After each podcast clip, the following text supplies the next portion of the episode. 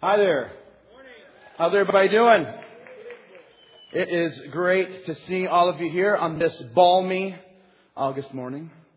And uh, hey, the first time I want to tell you this: the first time I ever spoke publicly was uh, my first semester of Bible college, and uh, I, I was at the, what they did was that they every uh, day of the semester there would be uh, it was actually a couple days a week. It would be Sunday, Tuesday, Thursday. There'd be these three days. Everybody would get together, and then one of the students would give uh, like a 10 minute devotional. And so my name got put on the schedule. It was about two months into the semester. So um, I'm watching everybody get up, give the 10 minute devotional. So I prepared for about a month to tell to to to give my first you know quote unquote talk. And um, what ended up taking place was uh, I, I my, picked my text, which was Psalm 37, verse 4, which says that if you delight yourself in the Lord, He'll give you the desires of your heart. So I'm like, I got the text down, I memorized it, and then I wrote out my notes. And I was like, you know, this is back when, you know, this is like we were still writing on stone tablets. But I had like a sheet of paper, and I had scribbled my notes down. And I was going to pray, then I was going to read the the text, you know, my the scripture. Then I had a story that I was going to tell. And then I was going to give like application, like what that meant for us as students who were in school that wanted to go into ministry. And then I was going to close at the end. And, and so I thought, you know, with all of that, I should be able to do that within the 10 minute time frame. And so I, I got ready. The time came. I got up. I prayed. I opened my Bible. I read the passage, told my story, gave the, all the application that I had written out. Then I prayed again. And I sat down and I still had six minutes left. And uh, I had talked for with opening and closing in prayer, and walking up and walking back. It took me four minutes, and um, everyone was so stunned at my brevity. Uh, and and just like the teacher, you know, my, my he was there. He didn't really even know what to do. So he didn't even comment. He just walked up and started teaching. Like, I don't even really know what to do with that. And uh, he just started teaching, and, and it was such a disaster.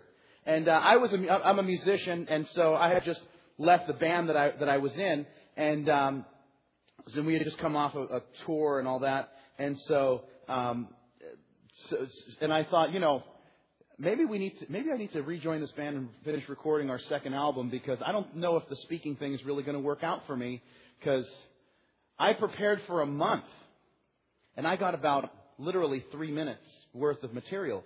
So to prepare a message for 40 minutes, it would take me like a year for one. And I thought maybe this just isn't for me. Um, well, the next semester, same same teacher said, "Hey, why don't you give it another try?" And I said, "Listen, I, I don't know if I'm really cut out for public speaking." And I had been leading. Um, they, they had this uh, worship time on Tuesday nights, and I was leading the worship time. So I just play guitar, and that was like a breeze for me.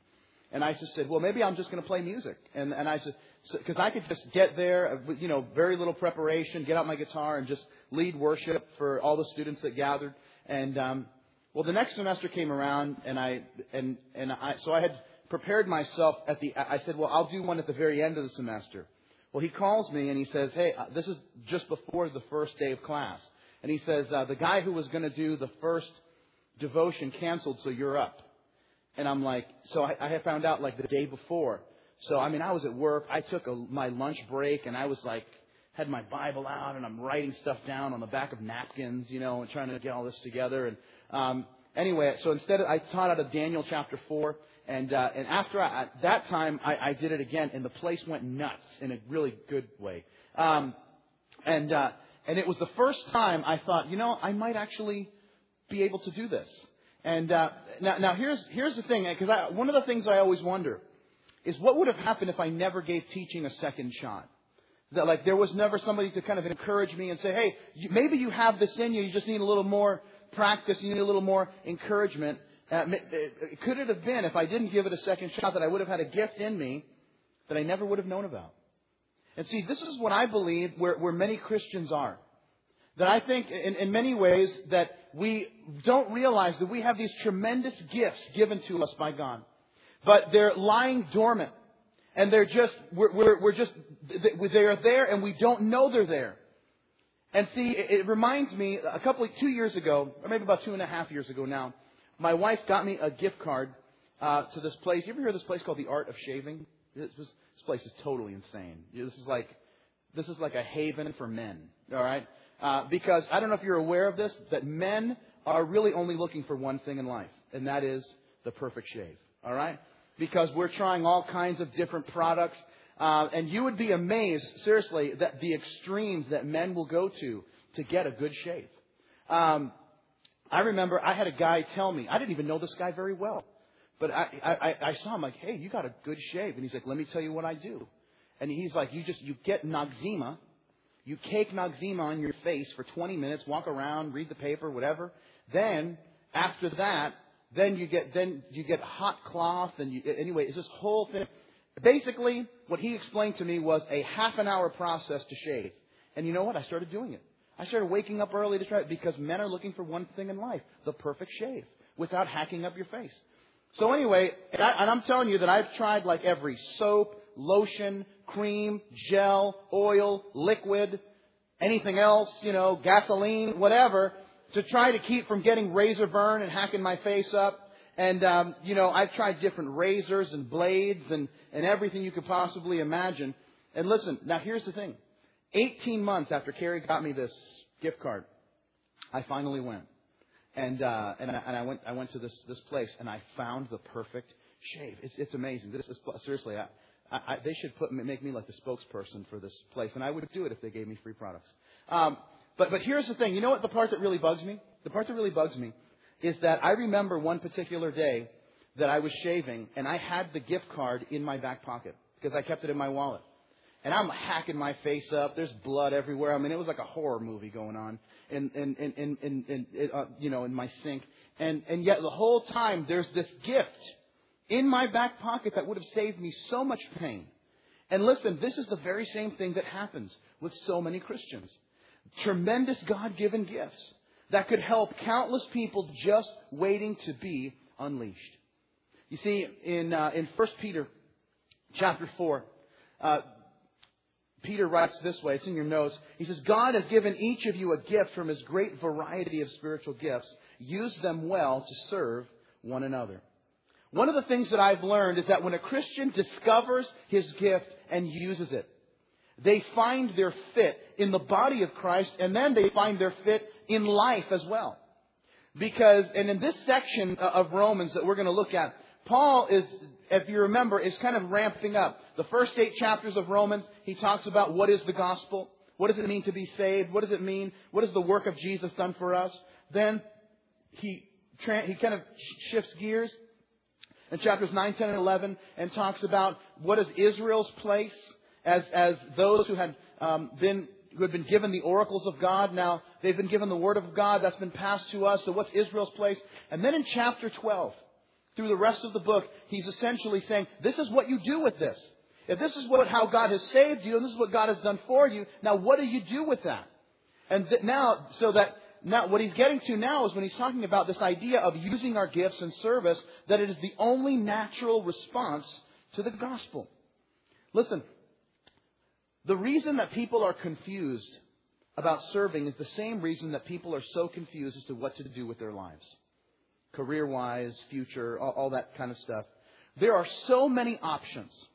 And because there are so many options, listen, many times we don't know ourselves enough to be able to discern what our gifts are. And because we don't know what our gifts are and we haven't been able to discern it, it leads to frustration. What it leads to is just, you know, college students changing their major over and over and over and over again. It, leads to people just hopping from one career to another, to another, to another. And listen, I'm here to tell you that if, if you've done it, it's not your fault. And instead, what, what happens is, is that we've never been taught and we've never had the opportunity to take the time to slow down and say, who did God create when He created me? Who did God create when He created you? And what happens is, is that if, listen, if we'll get the tools, and that's what we're going to talk about today, if we'll get the tools to really understand who we are and how God has created us and how God has called us to work together within the context of a body and the body of Christ, then here's what we'll understand. We'll have a plan for not only discerning our gifts, but realizing that we're part of something much greater than ourselves, part of a movement that's much greater than ourselves, a mission that's much greater than ourselves, and we will understand our place as to how God has called us and created us and um, and formed us and shaped us to be part of the body and part of the world in which we live. So I'm going to invite you to turn to Romans chapter three, uh, chapter 12, uh, because we're going to start in verse three. We're going to look at just a few verses this morning, but there, there's just so much here we couldn't take more. But but here's where we're going to start in verse three. We're going to read just verse three.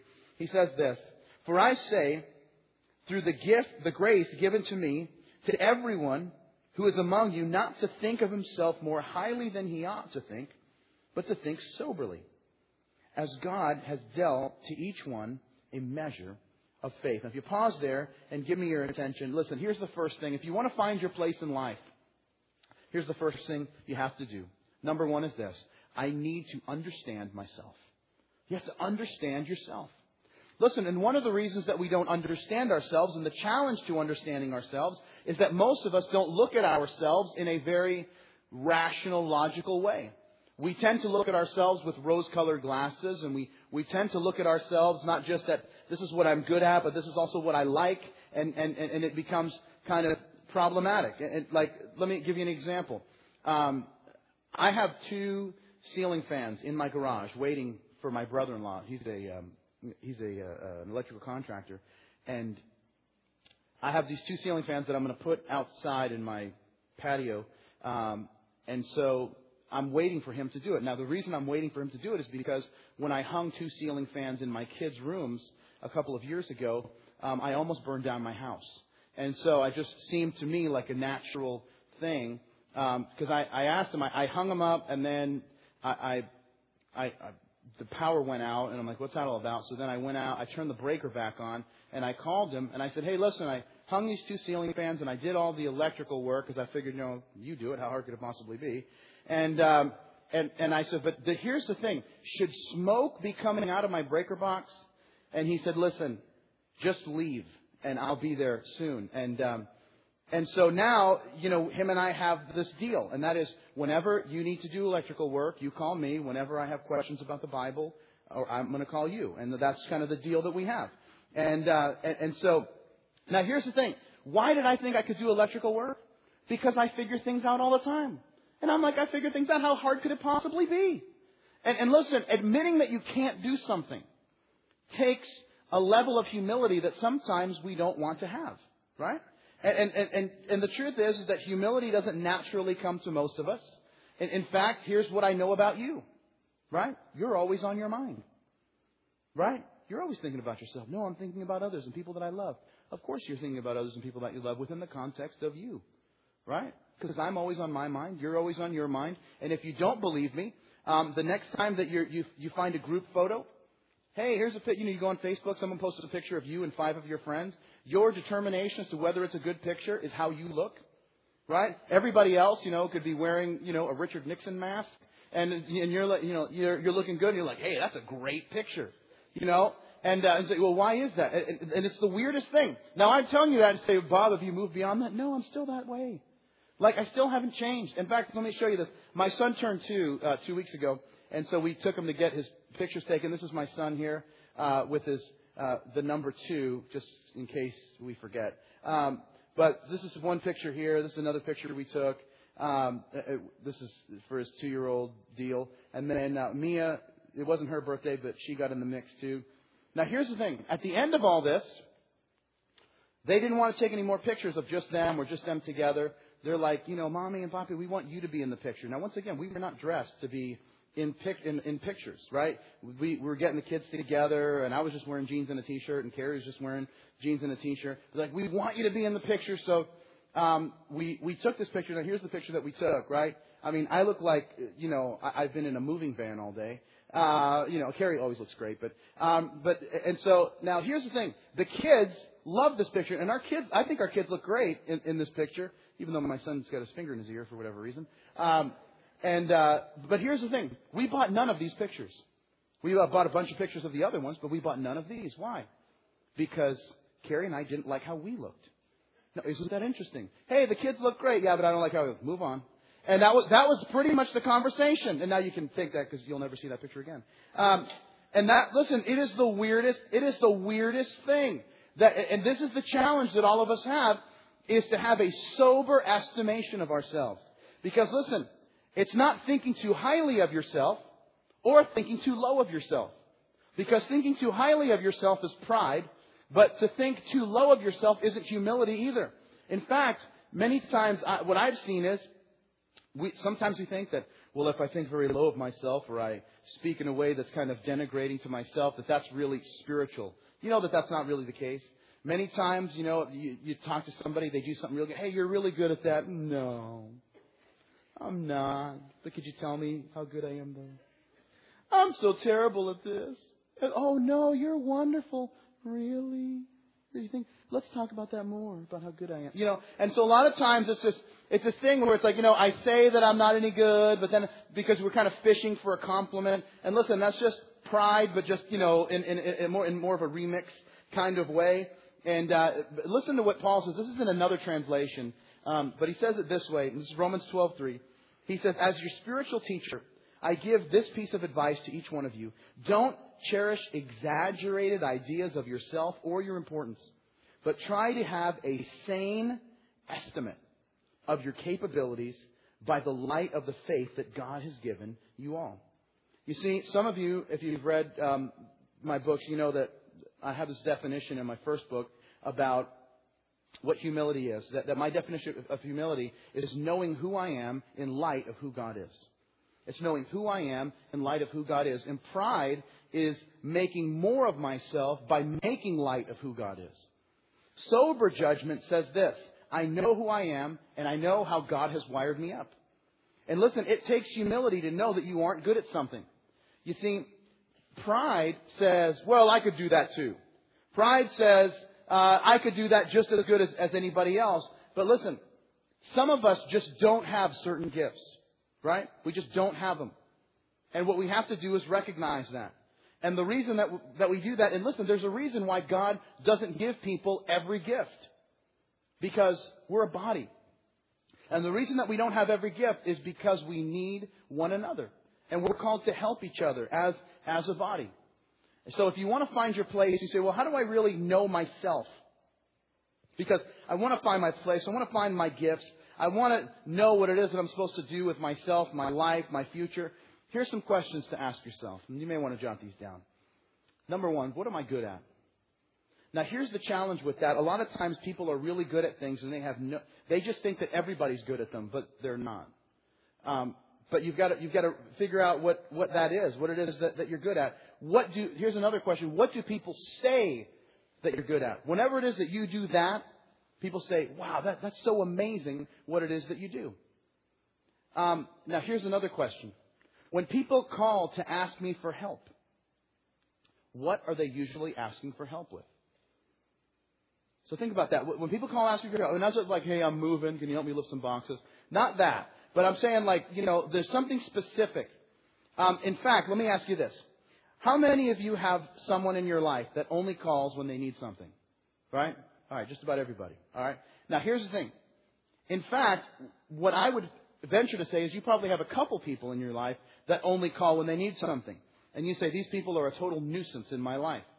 Probably so, but they can actually serve a pretty good purpose here today. And the reason is this. What are they calling for? Well, you see, they always call because they, they want advice or they have some problem or they want me to figure something out for them. Okay. So, so check it. So here's the thing.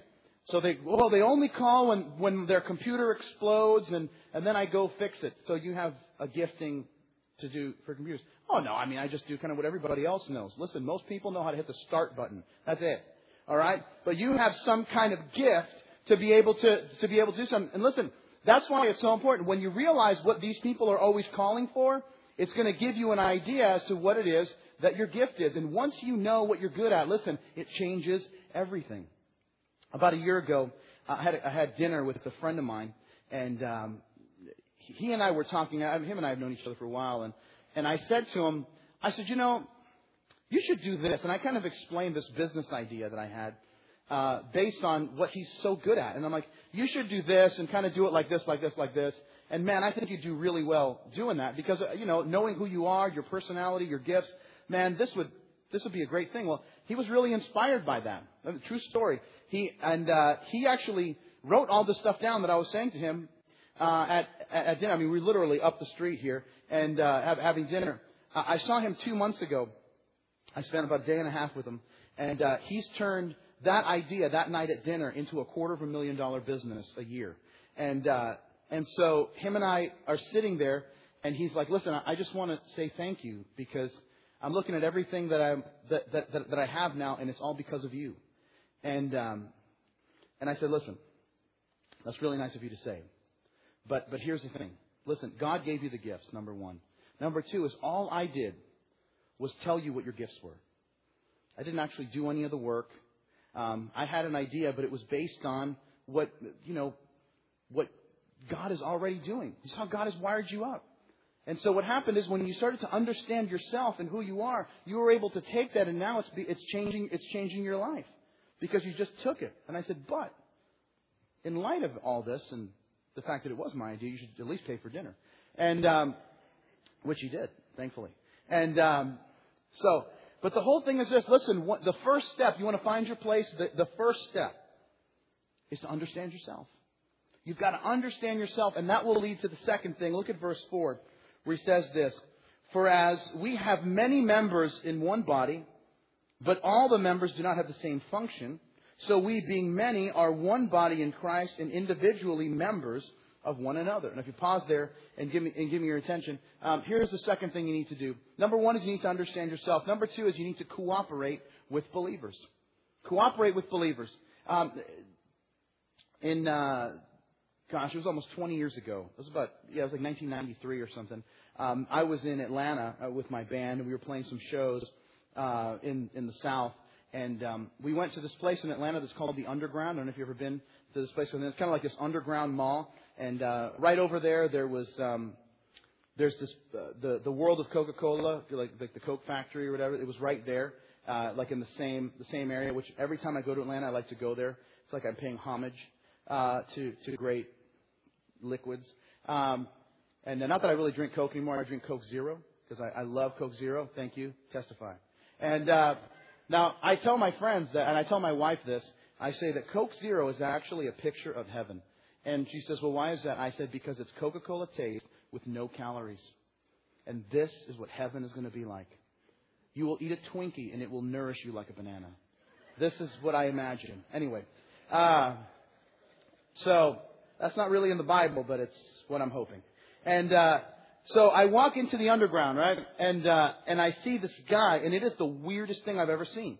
I see this guy. He's sit, he's seated behind a drum set. Um, and he has and he's he's sitting behind a drum set. He has a guitar. He has a microphone set up, and then he has like this headgear so he can play the harmonica. And so he's got he's going. He's hitting with his feet. He's hitting the hi hat and the snare drum. Then he's playing guitar with his arms. You know, doing this, and then he's singing and playing harmonica when the vocals aren't going. So he's playing the drums, playing guitar, singing, and playing harmonica at the same time. This guy is like the old. You know, people say they're a one man band. This guy was literally a one man band, and I was amazed just watching this because I'm like, this takes such an incredible amount of coordination. Um, and, and, and yet, as I, I, it was really one of the most bizarre things I'd ever seen.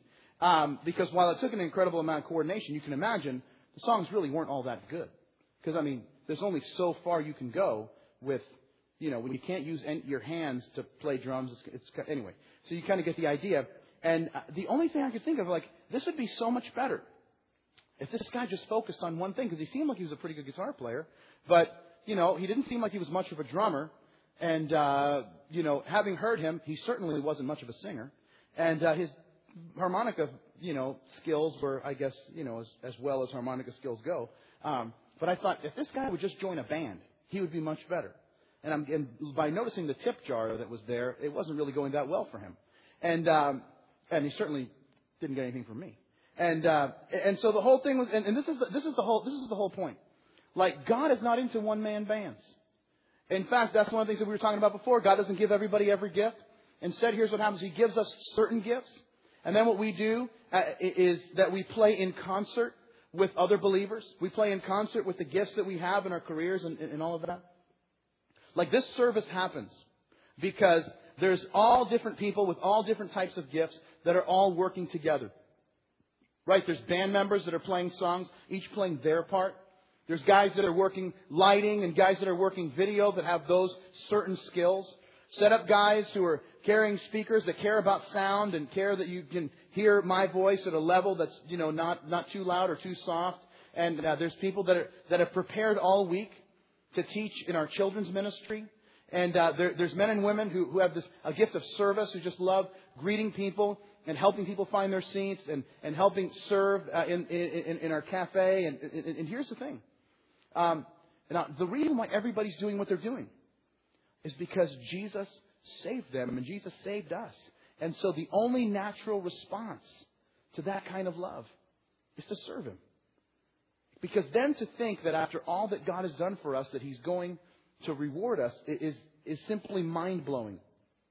In fact, um, the, if you read this, this passage in, uh, it's in your notes in, Ma- in, Matthew chapter 10, he says this, anyone who, re- who receives you receives me. This is Jesus speaking. And anyone who receives me receives the Father who sent me. And if you receive a prophet as one who speaks for God, you will be given the same reward as a prophet. And if you receive righteous people because of their righteousness, you will be reward, given a reward like theirs. And even if you give a cup of cold water to one of the least of my followers, you will surely be rewarded. Now, the point is this I may be preaching the gospel verbally, but all over this church, there's people that are preaching the gospel in their own way with their gifts. So when God blesses people for their service, a lot of times we'll look at the person standing behind the pulpit and say, oh, God's certainly going to reward him for preaching the gospel. But listen, don't forget that there's all of us working in concert together because this is not a one man band. All of us working in concert together that makes the preaching of the gospel possible. That now everybody who serves gets rewarded. And this is how we cooperate with believers. Is that I use my gifts, you use your gifts, and together we're both a blessing to others, and we're both, and, and then we're blessed by others. You see, and it's not that one gift is better than another. It's when that all the gifts are important. Just like in a band, if one instrument drops out, boy, you, you begin to hear it. And even though it might not be an instrument that you had readily uh, noticed, but once it drops out, you say, "Oh man, I, I totally noticed that." Um, a couple years ago, we had a problem with our AC. This when my, my wife was pregnant with uh, with my daughter Mia, and um, she was about four four and a half months pregnant, and um, and our AC broke, and it was I don't know, I would say it was about August or so, probably probably right around this time, and um, so a guy from the church came over and fixed our AC, and and and it was listen. Let me tell you something right there. What my wife needed that day was not a sermon. In fact, when I started talking about um, you know, I could have given a message on how God walked with Adam in the cool of the day. She didn't care. She's like, I need air conditioning, not a sermon on the cool of the day.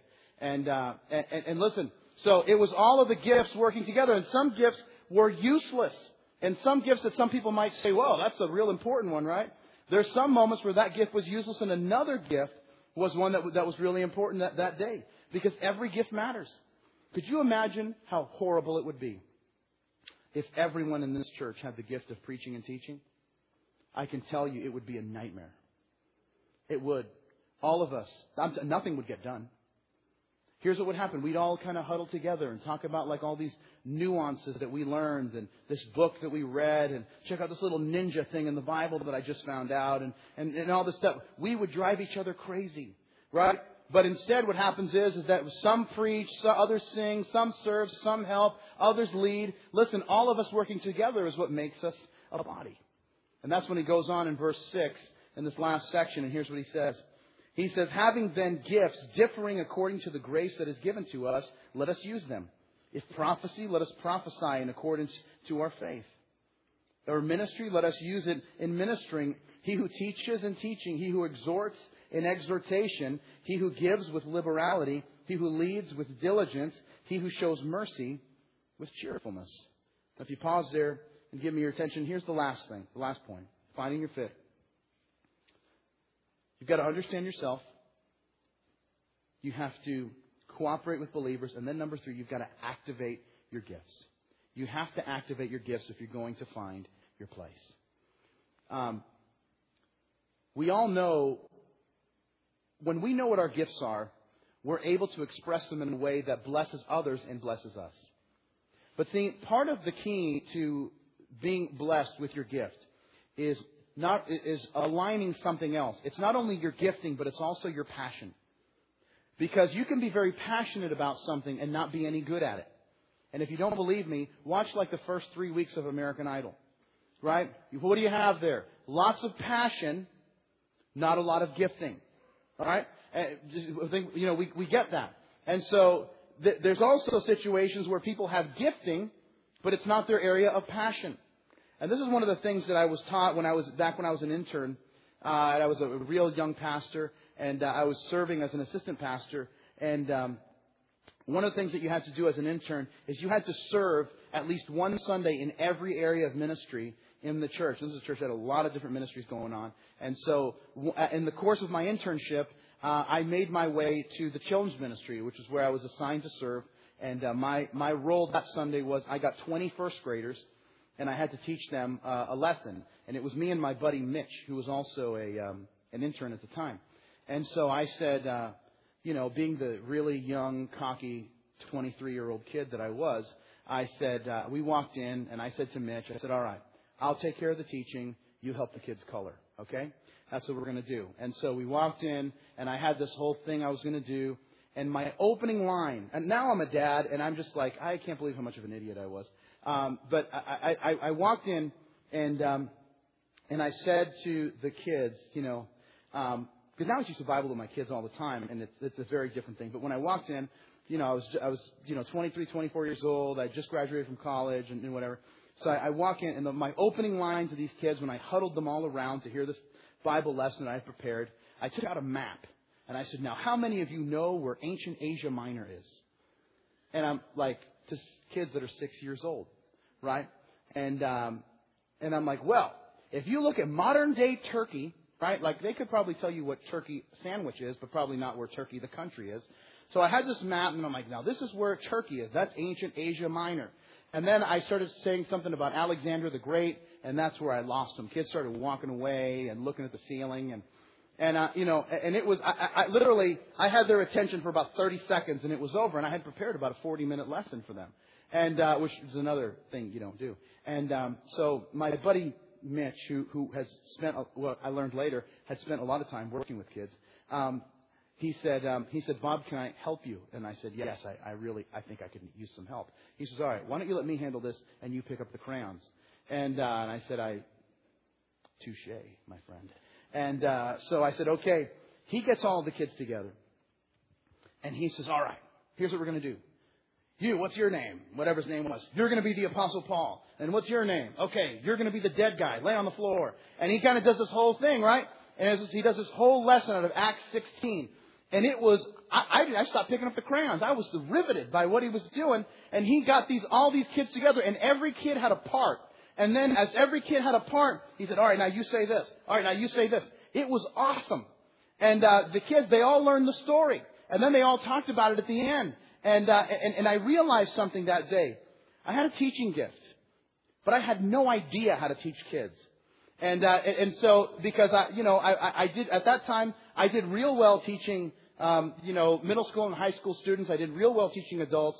I was not very good at teaching, at teaching children. And, uh, and what I realized was, is that there were people who were really, really gifted in teaching kids, but had not, just no desire to teach adults. And, uh, and listen, and the whole point of it is, is that every gift is meant to, is meant to deepen our faith and show us something about God. So what, what Paul does is that he lays out seven gifts. Now these aren't this is not an exhaustive list. And you can look at 1 Corinthians 12 and 13 and 14 to get a more exhaustive list of different spiritual gifts. But he gives this list of spiritual gifts in verses 6, 7, and 8. And I want to give you uh, seven of these gifts. The first is uh, the gift of prophecy. Now, if you're taking notes, this gift declares the truth. Now, when I say prophecy, don't think of somebody with like a crystal ball uh, who's like, you know, foretelling the future. In fact, prophecy in the Bible isn't always about someone foretelling the future, but it's someone foretelling the truths of God. It's simply someone who speaks the Word of God in a timely manner. I remember the first time I really came into understanding this, this gift. Um, I, I was, it was my first semester teaching at the college that I used to run. And um, this is before I used to run. I, I just was, I just was a, an instructor at school. And um, I, I was teaching the book of Genesis, or maybe it was my second semester, but I was teaching the book of Genesis. And I just started riffing on something, and I started talking about this, this thing, and I just started creating this scenario. And I'm like, you know, because here's how it works: is that you know you're you're, you're, you're, you're in college and, and here's what's happening and this is what's going on in your life and then somebody came up to you and said this and then you're sitting in your car and you're crying. I mean, it was something along, I don't even remember what exactly it was, but I kind of just created this scenario and I was, I was just honestly just kind of making it up as I went. Now, I'm saying this and some girl just bursts into tears and, and runs out of class. So this is about 50, 60 people in this class that I'm teaching. And uh, she bursts into tears and runs out of class. Now, I, later on I realized that you know, when I teach people cry, but that's usually because of the, con- the, the content. Um, but anyway, so she leaves, and then we take, it was a three hour class, so we take a break about halfway through, and, um, and I find her, and I'm like, are you okay? Did I, did I say something, or, you know, that, that was offensive? And she said, no. She said, you just, you exactly described the situation that I'm in right now. I mean, down to you're sitting in your car and you're, that, that happened to me just a couple of days ago. Exactly the way that you said it. And, um, now, once again, it wasn't, you know, nobody had given me secret information. I was just sharing something as I was applying God's Word. And it was simply, it wasn't, you know, it was just simply forthtelling what God's Word says. And so what, what, you know, um, prophecy declares the truth, but it declares it in a way that it's the right word that's given at the right time. The second gift that, that's talked about is ministry. Now, this ministry um, depicts the truth.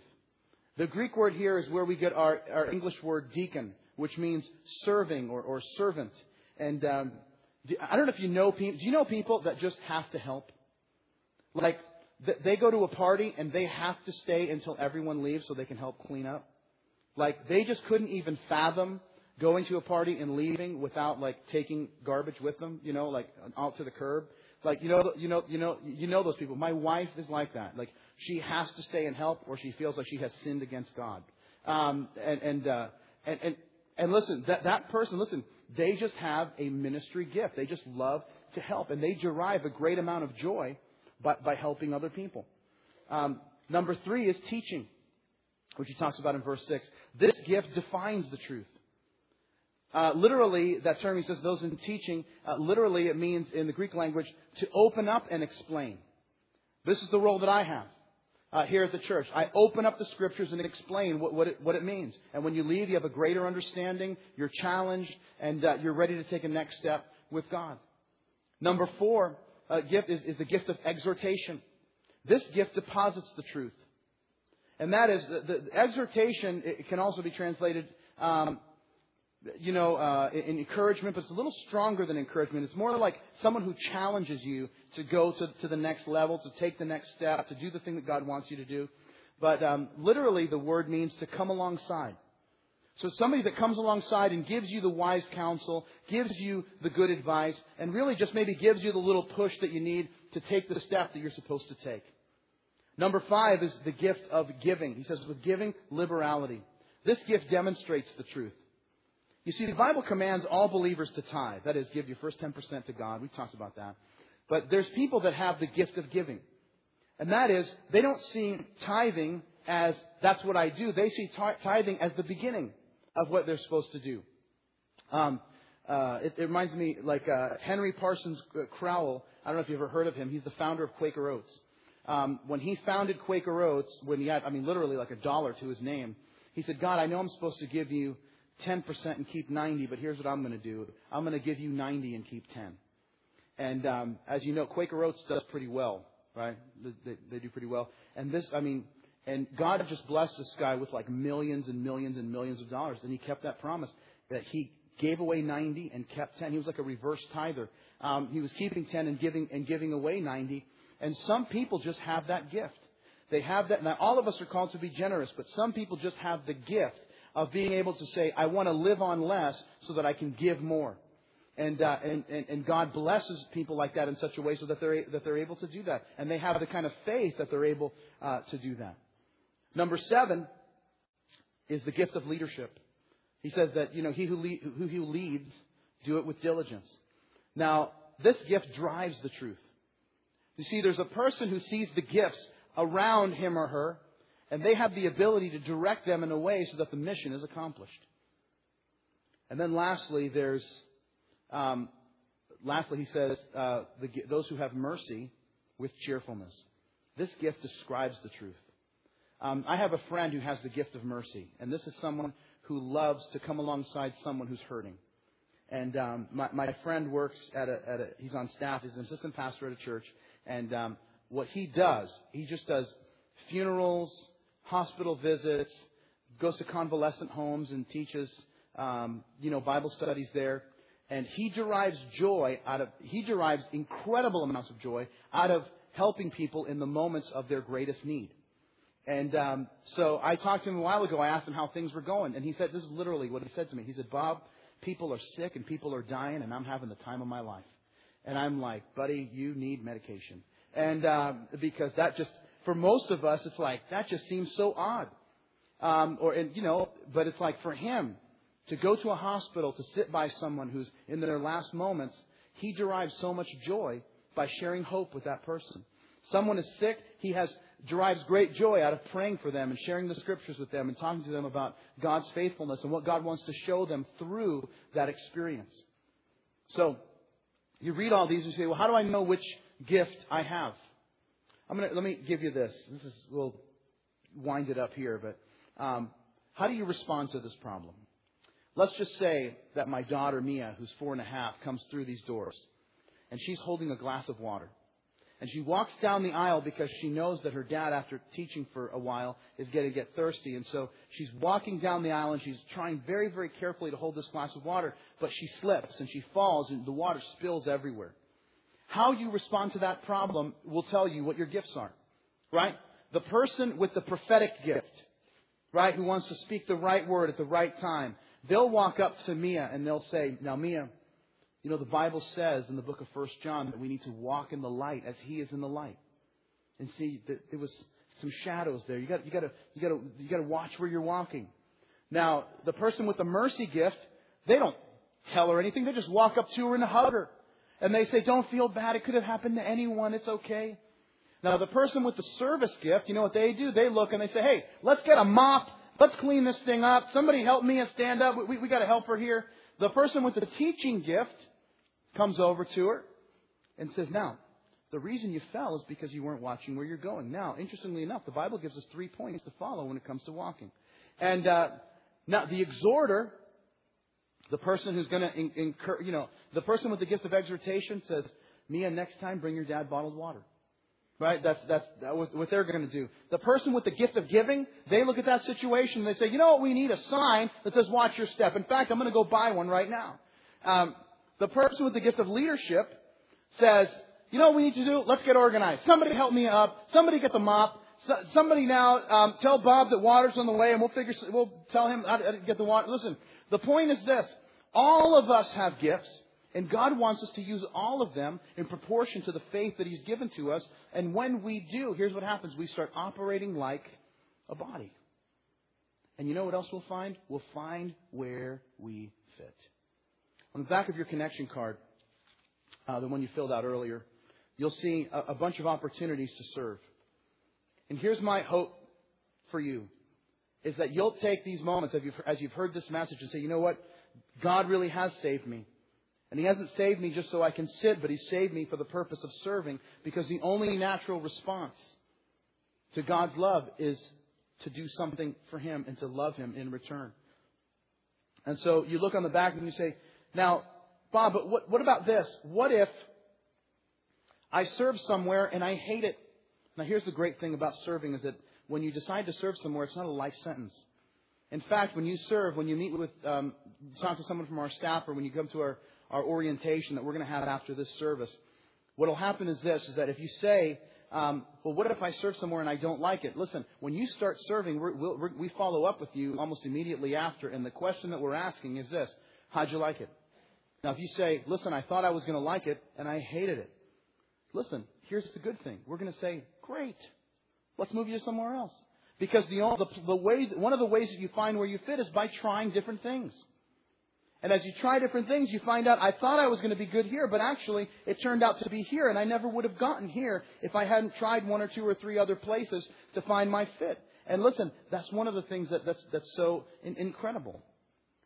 Um, because the thing that's important is that we, we, is that we decide to serve and find our fit in the body.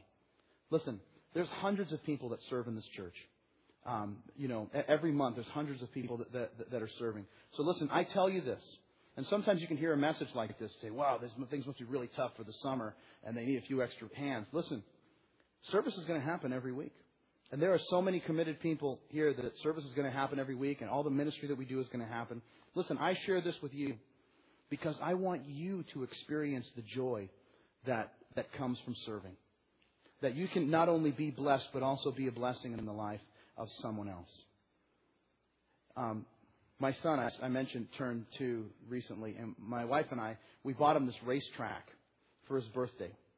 And uh, every day, I mean, since he got this racetrack, he'll go into his room. He'll, he knows how to fold the thing out, and then he gets the little cars, the movie cars, and then they, they all, two at a time, they race down this, this little track all the way down. And I hear him like making all the car sounds as, as they go down the track. And, and I got to tell you something that it brings me so much joy to see him playing with this racetrack. But let me tell you what brings me even greater joy is when um, friends of ours come over and he takes out the track and he gives one of his cars to one of his friends and he has one of the cars and now he starts sharing the gift that he's been given. Listen, that's what fills us with even greater joy. And I'm telling you that when we decide to take our gifts and put them into practice so that we not only will be blessed, but will be a blessing to others, it's what puts a smile on God's face. Listen, you want to know what you're uniquely gifted to do? Then serve. You want to know where you fit? Here's what you do. You decide to start serving and find where your fit is. And if you want to do something that lasts for eternity, here's what we do. We serve because the things that we do here for God, because of Christ, are the things that are going to last, not just for time, but also for eternity. Let's pray together. And Lord, we thank you so much for your goodness, for your love. And Lord, I pray that you would challenge each of us to, to serve in a way that honors you, that causes us to discover our gifts and to find our place. God, find our place in the body, find our place in our careers, find our place in how we can add value to what it is that you want to do in this world. So, Lord, thank you for the fact that you even give us the opportunity to serve. And we pray it in Jesus' name. Amen. Amen. Pastor John is here somewhere, but Joel is here right now. and um, Joel's